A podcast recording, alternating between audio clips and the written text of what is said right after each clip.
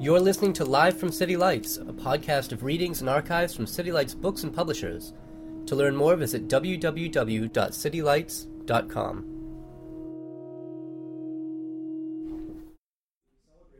This group tonight. So, this book is the latest in the 33 and a third series. So, the 33 and a third series is a series of short books, for those of you who don't know, and it focuses on individual albums. So, you know, we're talking about artists like James Brown, Julie Kennedy, Celine Dion, The Public Enemy. Each album kind of covers, you know, a specific area, and it really places an album in the context of a greater kind of canon music. So with us tonight is Jenn Pelly, who is the author of this book. She's an editor at Pitchfork, which is an online source for new music. Her writing has appeared in Rolling Stone, in Spin, in The Wire, in The Village Voice. Um, really, very happy that you produced this this wonderful, wonderful artifact.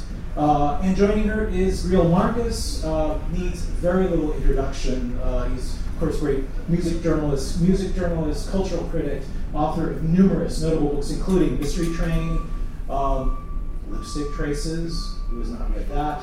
Uh, Invisible Republic, Bob Dylan's Basement Tapes, and many, many other books.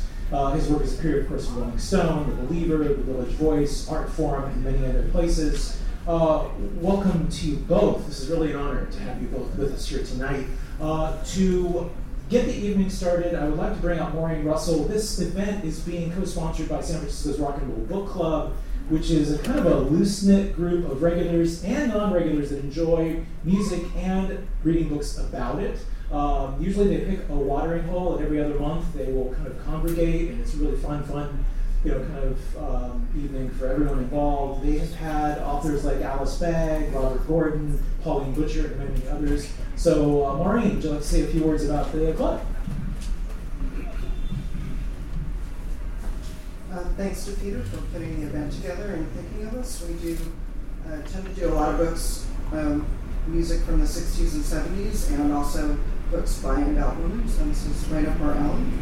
Um, also, one title related to tonight's event that if you don't know about it, we enjoyed a lot is uh, the, the Albertine Slits. But close, close, close. Music, music, music, boys, boys, boys, and memoirs. That's what her mother said she always talked about when she was younger.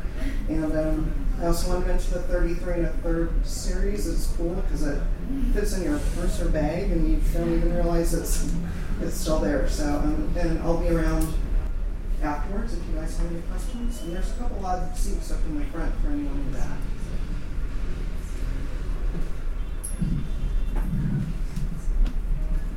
Thanks so much, um, everyone, for coming. Thank you for being here.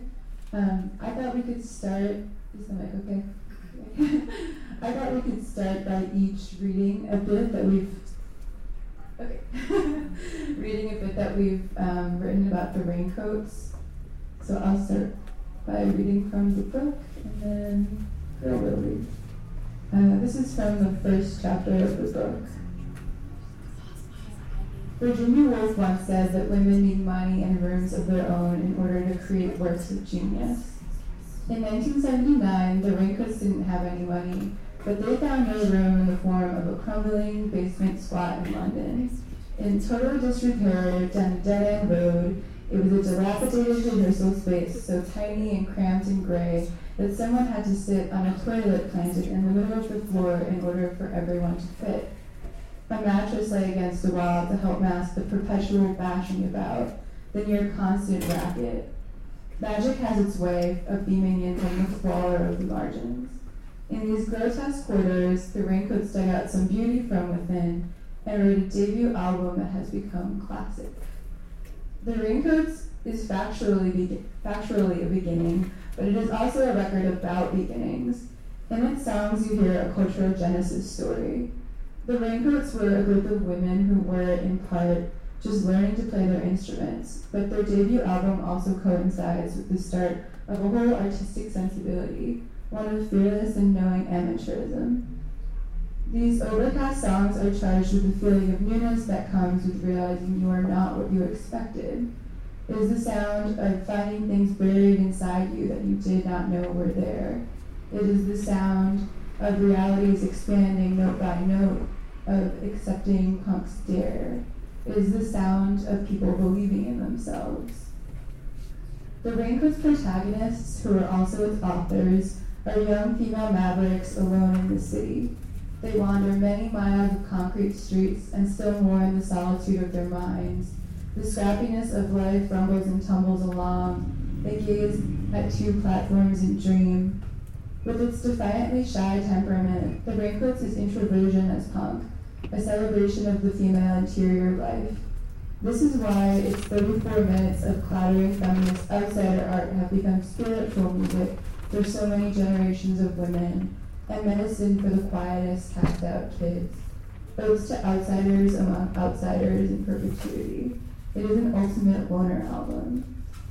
Released at the magic hour of the anti-genre we now call post-punk, The Raincoats captures the band with a fleeting but crucial all-female lineup. They lasted in this formation for only eight months, playing 28 shows together by the summer of 79's end. The Raincoats is the intuitive music of four people who were totally honest in reflecting the conditions of their lives as women. Four distinct and disparate personalities are harmonizing.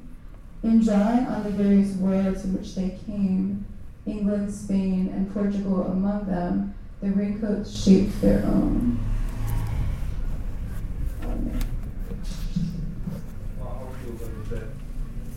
In late 1979, a guy showed up at my house in Berkeley. He was an emissary from Rough Trade Records in London, and he brought me the first Raincoats album, um, a single by Essential Logic called Wake Up, and the first of Four album. And he left, and I put them on, and I played them, and I had never heard such interesting music, not in years and years. I'm not the sort of person who wants to meet the people whose records I listen to or books I read, but this stuff sounded like it was made by really interesting people, and I wanted to find out who they were. I was working for Rolling Stone now. So um, I went to England to do a story about the Gang of Four, Essential Logic, the Raincoats. And I met the Gang of Four and the Raincoats at a show they were doing together in early 1980 in Portsmouth. Um, and the Raincoats opened, opened the show. They leaped into their first number, Aspinall. Well, I'll go back a second. These were the Raincoats. Vicky Aspinall, 24, playing violin and guitar. Gina Birch, 24, playing bass. Ana da Silva, 31, guitar. And Ingrid Weiss, who was 19, playing drums. She had replaced their original drummer, Palmolive. They leaped into their first number, Aspinall getting a hard, abrasive sound out of her violin, the beat stuttering. Sorry. Three high voices harmonizing with an offstage realism across the sharp edges of the melody, and within a minute or so, the raincoat seemed to have trashed every female stereotype in rock and roll. It was a matter of demeanor, backed up by a new sound. Without gestures, without a trace of rhetoric, the raincoats got it across that they had no interest in whatever images of the woman in rock one might have brought to their show, and no interest in providing any. Women in rock have never had access to the levels of prosaic reality available to men, whose presence on stage is not, before it's anything else, a novelty. Women have had to uh, acknowledge this contradiction with a ready made sexual persona tough chick, sufferer, dirty mama, etc. And the hotly touted new, that is recent, American female singers, Carolyne Mas, Pat Benatar, Pearlie E. Gates, Ellen Foley, couldn't be more reactionary. Their music exists to support images pre sold years ago. Poly Styrene, the great vocalist for the seminal punk band X-Ray Spex, may have escaped this trap. Carole King could have. Robin Lane and Chrissie Hynde might. Laura Logic and the Raincoats definitely have. The basic theme in rock and roll is what goes on between men and women, said the Raincoats, Raincoats, each one chipping into the conversation. Rock and roll is based on black music, and it's based in the exclusion of women and the ghettoization of blacks, which is why we want to put a distance between what we do and the rock and roll tradition. But as the raincoats stand back from the tradition, they also open it up. There's something wonderfully anonymous about these women and their music. As four women appearing as nothing but themselves, they demystify each other. Their very idea of roles is done away with. The raincoats would not, it's suggested, relate to each other or to other people much differently if they were four carpenters. But because they're on stage, in front of an audience, they're moved to give full play to all the wit, brains, anger, and affection they have in them. They seize the prosaic and fling it back with the intensity of a terrible quarrel, with the satisfaction of a moment in which nothing needs to be said. I was amazed.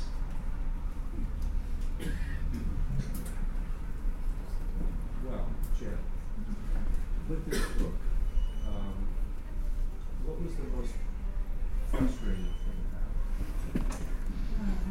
Most frustrating thing about it? Working on this book, writing Uh, well, in a technical sense, I would probably say the length because there's so much more to be said about the raincoats, I think. And um, I think you told me that your favorite record was the second one, right? Odyssey. Ali Shane. Yeah.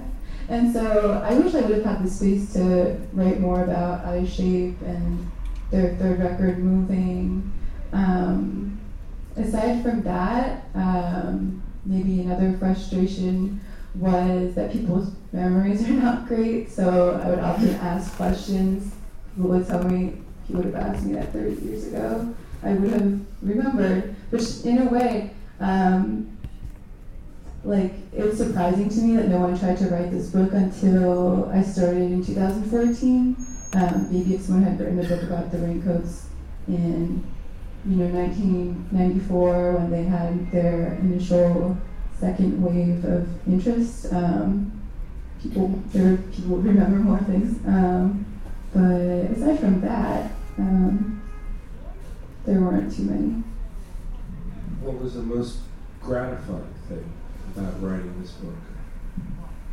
I think for me, the most gratifying thing about writing it was lear- learning about who they are as people, which it was so interesting to me that you wanted to find out about them when you were exploring the Raincoats music in 1980.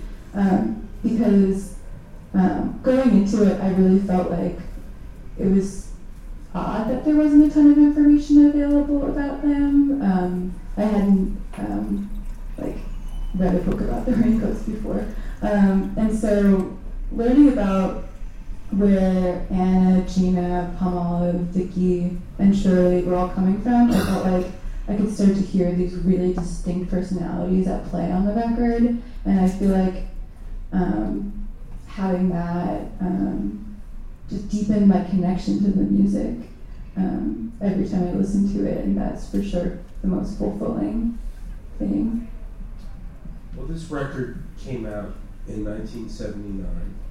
How did you encounter it? Um, I first heard the raincoats when someone put them on a mix for me, which was um, a long time after 1979. Um, I, it was funny because for a long time I couldn't remember anything else on the mix. It's like the rest of it just disappeared from my memory, and um, the raincoats were the only band from it that I really got into. Um, and shortly after I first heard the record, um, the Raincoats played a show at MoMA in New York City in 2010. And I remember going to that show and feeling like so many people who I really respected were at it. Um, and the excitement and like energy of the show um, kind of just solidified my Raincoats fandom. And yeah, it was like life, life changing. Well, I wanted to ask of all the people here, does everyone know who the Raincoats are, were, are? I guess there's a general nodding of heads and a couple of waving hands. Um,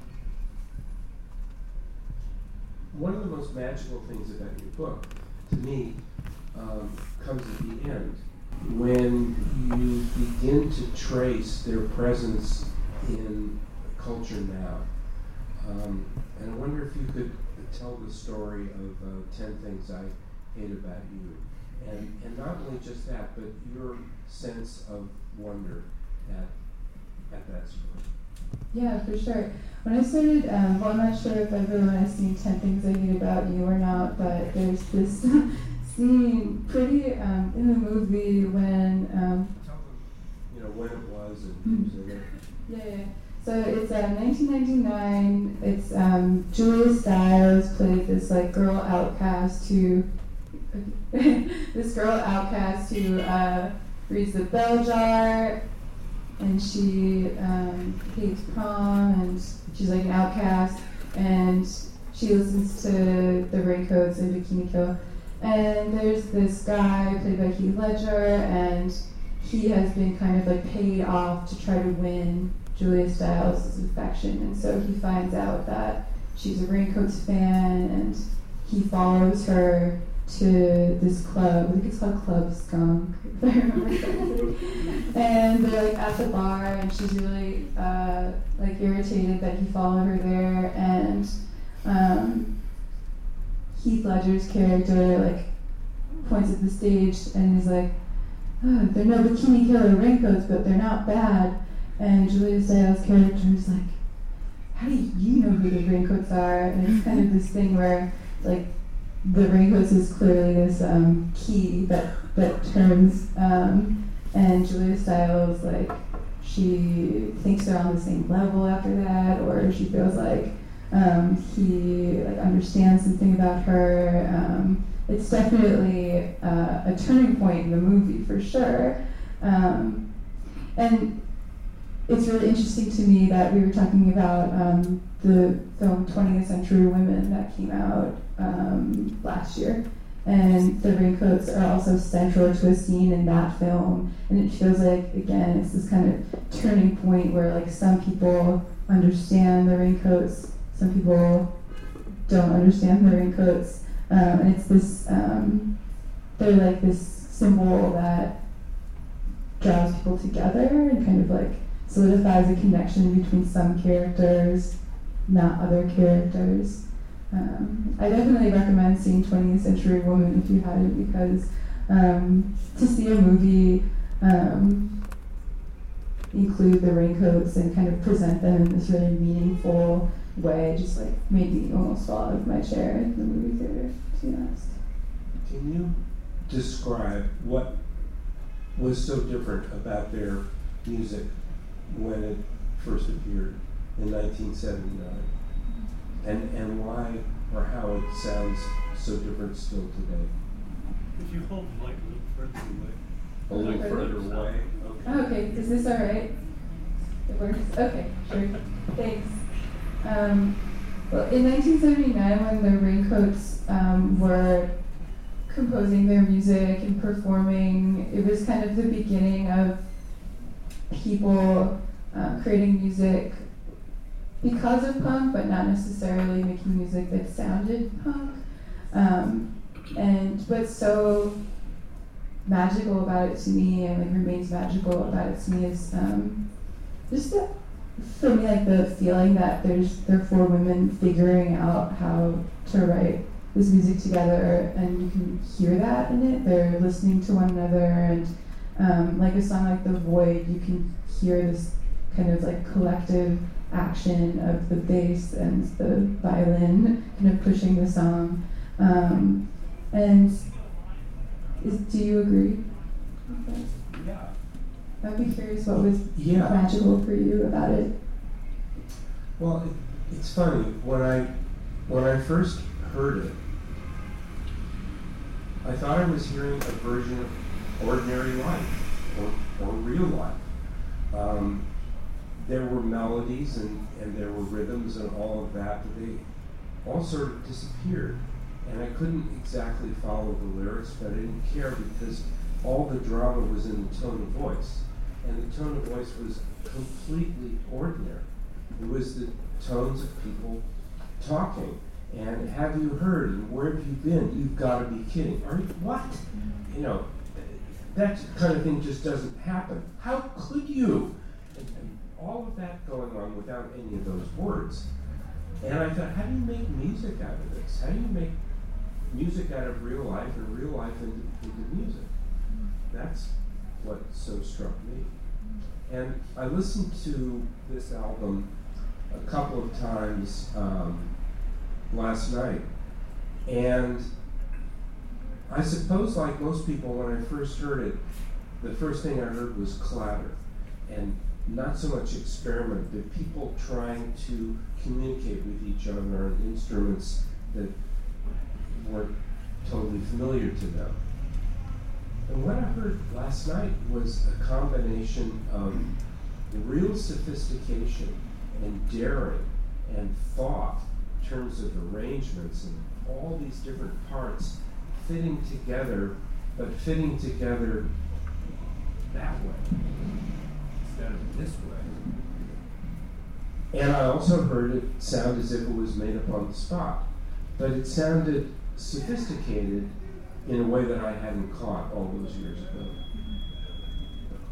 The sophistication of their music is something that, for me, I, I always felt like when I when I heard them. I guess I was maybe 19 years old, um, but the idea of it just sounding like real life is something that has always struck me and been really important. Like I, I feel like part of the reason I wanted to do this book was because listening to the Raincoats felt like the most evocative, like um, it was like the, the strongest I had ever felt reflected in music. I listened to it and it just felt like it was already a part of me somehow. Like there, the the, the the wall. There was like no wall in between the music and my life, um, and I felt like part of the reason I wanted to do the book was to kind of investigate that and try to figure it out because until I dedicated a substantial amount of time to thinking about it, I didn't really feel like I could articulate it.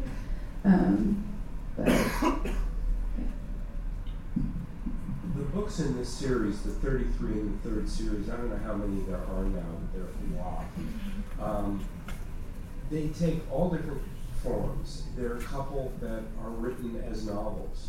Um, one about the Smiths, one about the band's music from Big Pink is just a, a coruscating, heroin soaked, awful novel about you know people who are just ruining their lives. And out of this comes music that you know sounds like it's always been there and it always will. And it's just this inexplicable mystery, and that's why it works as a, as a novel. Some are very conventional musicology. Some simply tell a story from A to B. Yours is the first book in the series, and I certainly haven't read all of them, that really focuses on people, on individuals, get to know people. Can you tell us why you chose to do that? Well, it's interesting because it. The reason I wanted to do that is I felt like there was this kind of sense of mystery around the raincoats for me always, and there was this feeling of mystery for them around them for other raincoats fans that I had talked to. Like, who are these people? Like the fact that um, we we know Gina Birch was into is into conceptual art, but did, like what conceptual art did she make? Or um, I knew that Ana da Silva was from Portugal at a time when it was a fascist country, but I didn't know if that had influenced her decision to um, get into punk or start a punk band. Um, and so to me, there were all these like hints that these are, as you said, like really interesting people, um, but they were just hints. I didn't, I had never read a biography of any of the members of the band before. Um, so in a way, I guess I did kind of want to de- demystify them as people and see if it would reveal anything about the music. And I personally feel like learning about them did demystify a lot about the music. Um, it's interesting because I feel like you um, wrote once that you thought the Raincoats could complete the demystification of women making popular music. The rumor correctly. and uh, in, a way, I kind of wanted to demystify them as people. Um, and yeah, learning um, learning about the respective backgrounds of Ana da Silva, the guitarist and vocalist, and the drummer Palmolive was really um, one of the most like illuminating parts of the process for me. Um, I knew that Palmolive was from Spain, and I knew that Anna was from Portugal, and I kind of had this like um, had this hunch that they had left those countries to escape fascism. Um, but it was really interesting to me to have longer conversations with them about that. Like Palmolive said to me at one point in our conversations that for her the idea of democracy had become completely non-negotiable in terms of the way she's going to approach um, being an artist and making music, um, which I think you can totally hear when you listen to her play drums. And it was the same thing with Annie De Silva. Um, she also it was like really crucial to her that if she was going to have a band, it would be um, a collective process. Um, there would be no one person kind of deciding how songs would be written or what was going to happen, and um, yeah. They made their excuse me. They made their first records. Um, a single called Fairy Tale in the Supermarket and, and this album, The Raincoats, for a company called Rough Trade that was run by uh, a man named Geoff Travis, who was central to their story. And could you tell people about Geoff Travis and Rough Trade? Yeah, I I was really excited to do this at City Lights because um, when Geoff Travis was starting Rough Trade, the record shop in the late 70s, he was directly inspired by the um, and influenced by the environment and community of City Lights and wanted to he wanted to start a record store where you could go and like just hang out and not feel pressured to buy anything. and so it was it was interesting to me talking to Geoff and learning more about the history of rough trade and um, hearing him talk about the idea of a record store and a record label where um, everything is completely democratic um, and collectively run. And I feel like the Raincoats, there's so much about the Raincoats music that encapsulates um, like the ethos of Rough Trade, and I, I feel like in a way they're kind of like the quintessential Rough Trade band because of the way the band conducted itself, but also the way their music sounds. Um, and uh, what about Rough Trade? Geoff Travis is like to me, um, uh, like when you think about iconic people who run American and English record labels, I feel like people often think of like Ian MacKaye or um, Calvin Johnson as the um, like iconic person who runs a punk label, but to me Geoff Travis is like such an icon and so important and has influenced a lot the way I think about music. Um, yeah. When you talk to him, when you talk to him, um, what was he like? What was his demeanor? How did he talk to you? Yeah, he was really um, soft spoken and intelligent, and it was it was really interesting to me um, that someone like when I interviewed Laura Logic, who um, was in the band Essential Logic, and she plays saxophone on this record on the song Black and White. She talked a lot about how um, Geoff Travis, so Geoff Travis and Mayo Thompson co-produced this record together, and Laura talked a lot about how comfortable Geoff made everyone feel, and she felt like anywhere Geoff was, she felt comfortable and at home. Um, and it's kind of interesting to think of that as being like a quality of a good producer that their presence just kind of makes everyone feel okay. Um, but he, yeah, he was um, really um, like a gentle person. Did the Raincoats want a career in music? Did they want to still be here 20 years after their first record? I mean, still be having had an active career, 10 albums. uh, played all over the world. Did they want to make a life and a living out of music?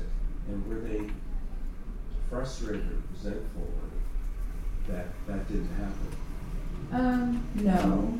Uh, as far as I know, and from what they told me, like it was never like part of their agenda to have careers in music, and that was kind of why they they took their their life as a band like record by record and never had like big plans for um, what was going to happen. It was interesting. We I did a talk in London in like, mid October with the entire band. It was um, Ana, Gina, Pamela, Vicky, and Shirley all together for like the first time since 1979.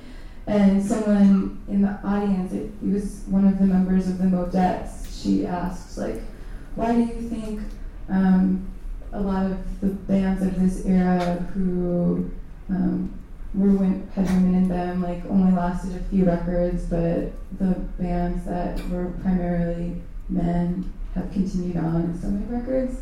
And Vicky said, precisely because she didn't think that the Raincoats ever considered what they were doing as a career, and they never intended to like find a way to maintain a sense of longevity. Um, but I think that's also probably why they felt like bold enough to experiment so much. Like every single one of their records is so different. I don't think they were ever trying to repeat themselves so that they can continue touring, which to my um, knowledge they didn't really like doing. Um, but it, it's it's funny that a band that never thought about what they were doing as a career or particularly liked the lifestyle of touring still continues to play. Um, they never, I mean, they, they still play a lot. Um, although I yeah, can't see any, either of them referring to it as a career per se. Can you talk about one song on this record um, that to you both captures who they are and, and why they were so different from and are so different from anybody else? I mean, I know what song I picked, but I want to know what you would. Do you pick In Love? Yeah. um, yeah, I feel like In Love is the song on the record that I think of first when you ask me that question, but also a song that I feel captures everything that I love about the Raincoats so perfectly. It's like definitely my favorite song of all time. Um, but it, there's, in a way, it's it's a song about the way that love and infatuation and obsession feel, which is kind of like an obvious thing to write a song about. Um, but at the same time, the way that the Raincoats put it across and complicate it is completely new and completely their own. And to me, that kind of embodies the idea of making art in a way that is simple, but if you have your own voice, um, it will sound unlike anything else. And that's kind of what the Raincoats represent to me as a band that just um, had found their own voice together. And I think that's why a lot of the times it's it's rare to find a band that you feel like, oh, they are influenced by the Raincoats. They sound like the Raincoats, but a lot of bands are inspired by the Raincoats. And I think the thing they inspire most is the idea of like finding your own voice and your own agency within your music or, or art. Um, but that song just um, makes me feel in a way no other song has ever made me feel. Maybe questions for Jenn you might have? If I can start. Um, you know, what's interesting about this band is it also reaches out into the communities. You've got the Slits, you've got Lora Logic, like you mentioned before.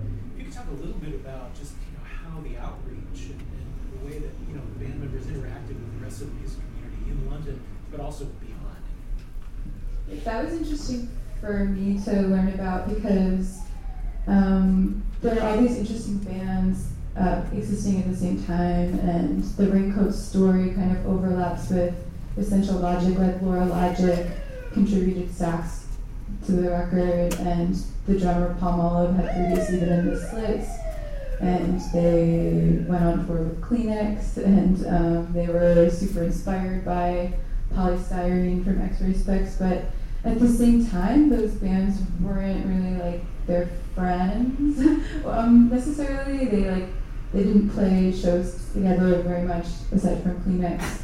So it was interesting to me to to kind of realize that there wasn't there wasn't like a feminist punk scene then. Um, the Raincoats, their like most direct peers at the time were more like other bands on Rough Trade, like Gang of Four, Swell Maps, um, Scritti Politti, and those are the bands they considered to be their peers a lot more than like the other women who are making punk. One of the things I liked about reading your book was how, um, like, I grew up in the same part of London that the Raincoats um, practiced in and squatted in, and um, it really changed over time. Like, when I was a little kid, it was really wild, and you know, it was a Jamaican neighborhood, and lots of, there was lots of and now it's like full of people that work for the World Bank, and um, their music really sounds like that like wild and free and making music in the spaces that cities afford you. You know, it's kind of like when you listen to certain New York bands from the same era, it has that same feeling where um, you can kind of um, hear the city that they're from and the economic reality that kind of allowed them that space doesn't really exist anymore. But there are still bands that are kind of making things happen now that are influenced by where they live and by the raincoats. And um, that's one of the things that I thought was cool about the book. And I didn't know if you wanted to talk about it, about how um, kind of the tentacles of sound in the modern. I don't know. That's a really weird way of phrasing it. Sorry. Well, I'm glad you mentioned the city because I feel the also, the record always sounded to me so specifically like just the feeling of living in a city and maybe particularly being a woman in a city. Um, the so much the like, amount of time alone you spend like in your own head when you live in a city walking around, and so I wanted to try to like investigate that if I could, um, and and just in terms of the the space, like the actual rooms that the Raincoats played in, that was um, like one of the most interesting things for me was learning about how the culture of squatting in London in the late 70s was so kind of responsible for the way they were able to conduct their band in a, in a, in a lot of ways. Like their music, um, well, Vicky was really the only member of the band who had any formal music training, and the rest of them were kind of learning as they were going, but they still rehearsed all the time. Um, so their music was simple, but like complex at the same time. And I feel like in a way it's strong because they were able to rehearse so much because of the um, space that squatting afforded them. Yeah. I was quite surprised when I found out that Raincoats agreed to do a book. Were they receptive when you first approached them? They're one of the few bands I would think would not would think about it before they said yes. Uh, yeah, I kind of well with the thirty three and a third series, you um, you can just propose a book on like a rolling basis. So I, I didn't like ask their permission before I um, proposed it. I just proposed it, and then um, for me, like I knew that the the ideal approach would be to interview the band and try to um, research as deeply as I could. And I, I know that when I first approached them, they were kind of like, "We don't know you," but I went to London in November 2014 and I interviewed them and. I just I tried to gain their trust, and I think they realized that the way I thought about their band is something that um, they like, they felt good about, and they made themselves they made themselves much more available than I could have ever anticipated, which was like really fantastic. And they also um, let me access um, their archive that they've been um, putting together since um, 1977 of like newspaper clippings and Xerox zines and videos and zines that they made, and um, I was super grateful for that too. Um, uh, how do you separate yourself as a fan who's writing about something? Like putting the idea of putting yourself into something and how you feel about it as opposed to like how they actually felt like were there boundaries you created were there thought processes where you just like okay this is how i feel about it but like how do i give glory to what they say Yeah, I, I tried to find a balance. Like I want, I definitely, I wanted to not use I so much. Like I didn't want the book to be. Like, a lot of thirty-three and a thirds are like told in the first person, and uh, it's the first book about the raincoat, so I wanted it to be um, like reported thoroughly and kind of, you know, just telling the facts of the band's history, um, but at the same time, like it's from my perspective, even if I'm not using I, and uh, I know that, and the band knows that. Um, I think readers know that too. Um, so I I knew that like the connections that I, w- I would be making were personal. Like even though it's about the raincoats, I tried to create like a a world around the record where I compare their music to like a Cindy Sherman photo or something. Um, and that is personal, um, but um, I'm not sure if that answers your question or not. oh okay I was wondering if there are any like contemporary bands you feel like really carry on that spirit, like the collective sort of agency voice you talk so briefly about.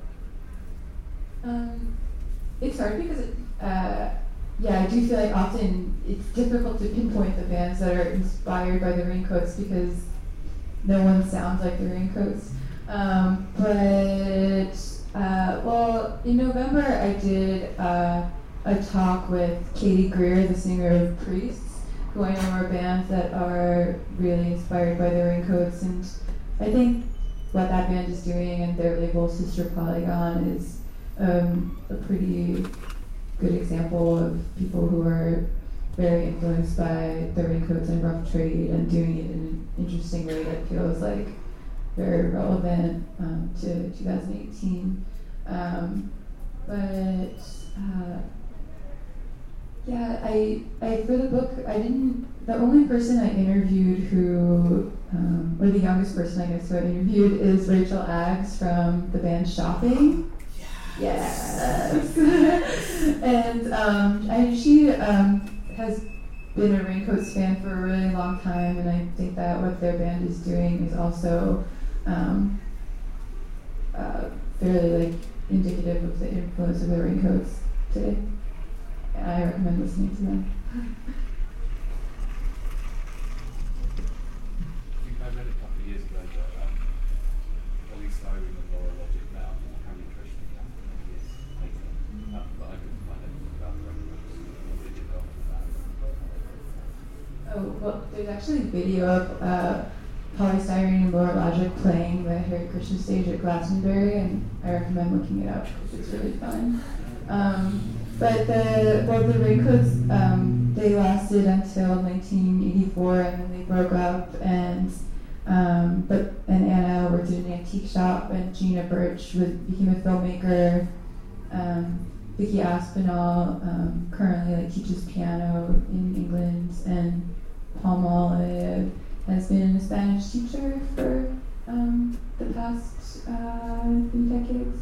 Um, but the bands um, reunited in the 90s because of the enthusiasm of like Kurt Cobain and Riot Grrrl, and they put out another record, and they've never really stopped playing since then. Um, they still like like Gina has new music that she's going to put out soon, and so does Ana. Um, they've stayed like fairly active. Ana has an amazing solo album from 2006 called The Lighthouse that I think is deeply underappreciated, and I recommend listening to it.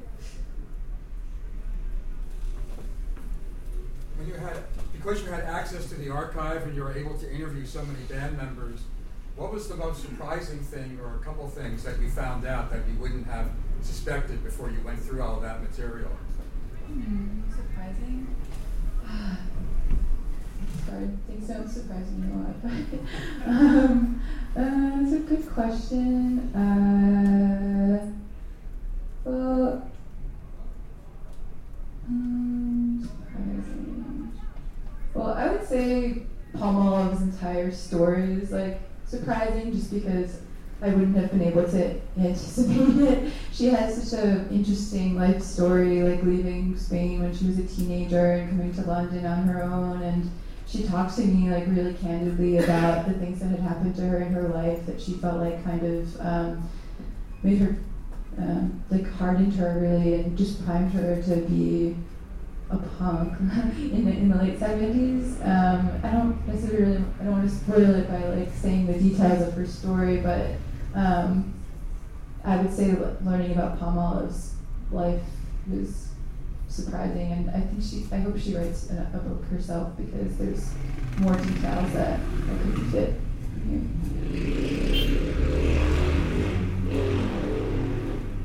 You, uh, spoke about the, uh, she spoke about the, uh, the sense of, of the music coming out of a particular place, and that place changed.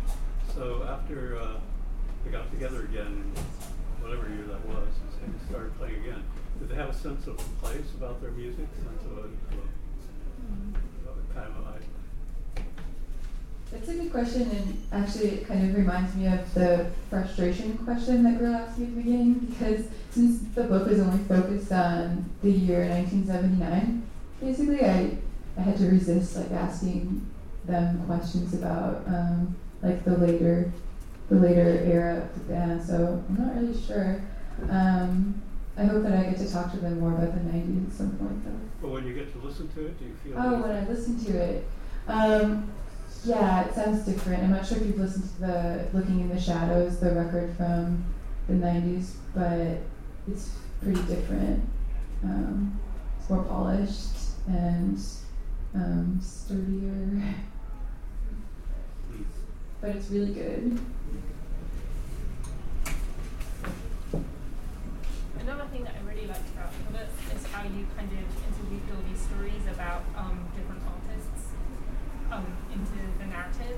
And sort of the Raincoats were another band that, like a lot of British pop and punk bands who sort of come out of art school and um, that was, I thought, was just a really cool and interesting part of their story, and it kind of weirdly connects them to bands like The Who, even though they're not like rock and rollers or whatever. But it's another thing that probably isn't possible anymore because they don't have free education in England.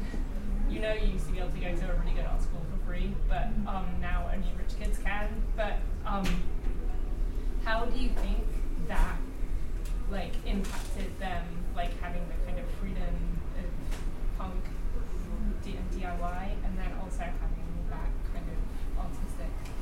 Well, Ana and Gina met at art school, so I feel like that is kind of the most obvious response to the question. Um, and but it was I loved talking um, to Gina about her interest in conceptual art and just the way that being in that environment kind of was changing the way she thought about what she could do as an artist. Um, she um, she talked to me a bunch about this um, performance art troupe called the Tink Theater of Mistakes that she went to go see a bunch when she first moved to London, and it was these performance artists where um, I write about it in here, but the short version is that um, it was these performance artists and like the mistakes that they were making and repeating um, were kind of what activated the performance they were doing, and in I, for, for me, I can I can draw parallels to that and what the Raincoats were doing too, and that they um, didn't intend to make perfect,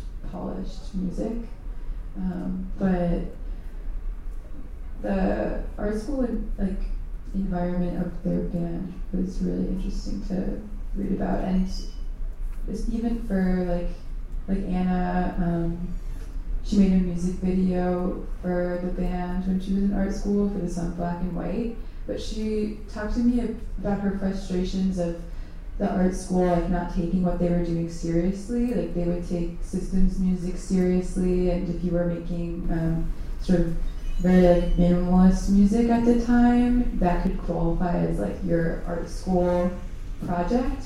But um, the art school didn't consider the raincoats to be art, basically.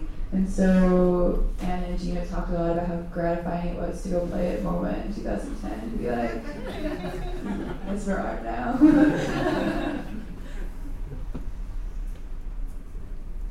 we have any more? I see eager faces. Well, Jenn and Greil are happy to sign books, and we do have books at the front counter. Um, the way that we usually arrange the signing, we try to get everyone on that side of the room, just to have a little bit of we can also clear out chairs. Um, thank you both.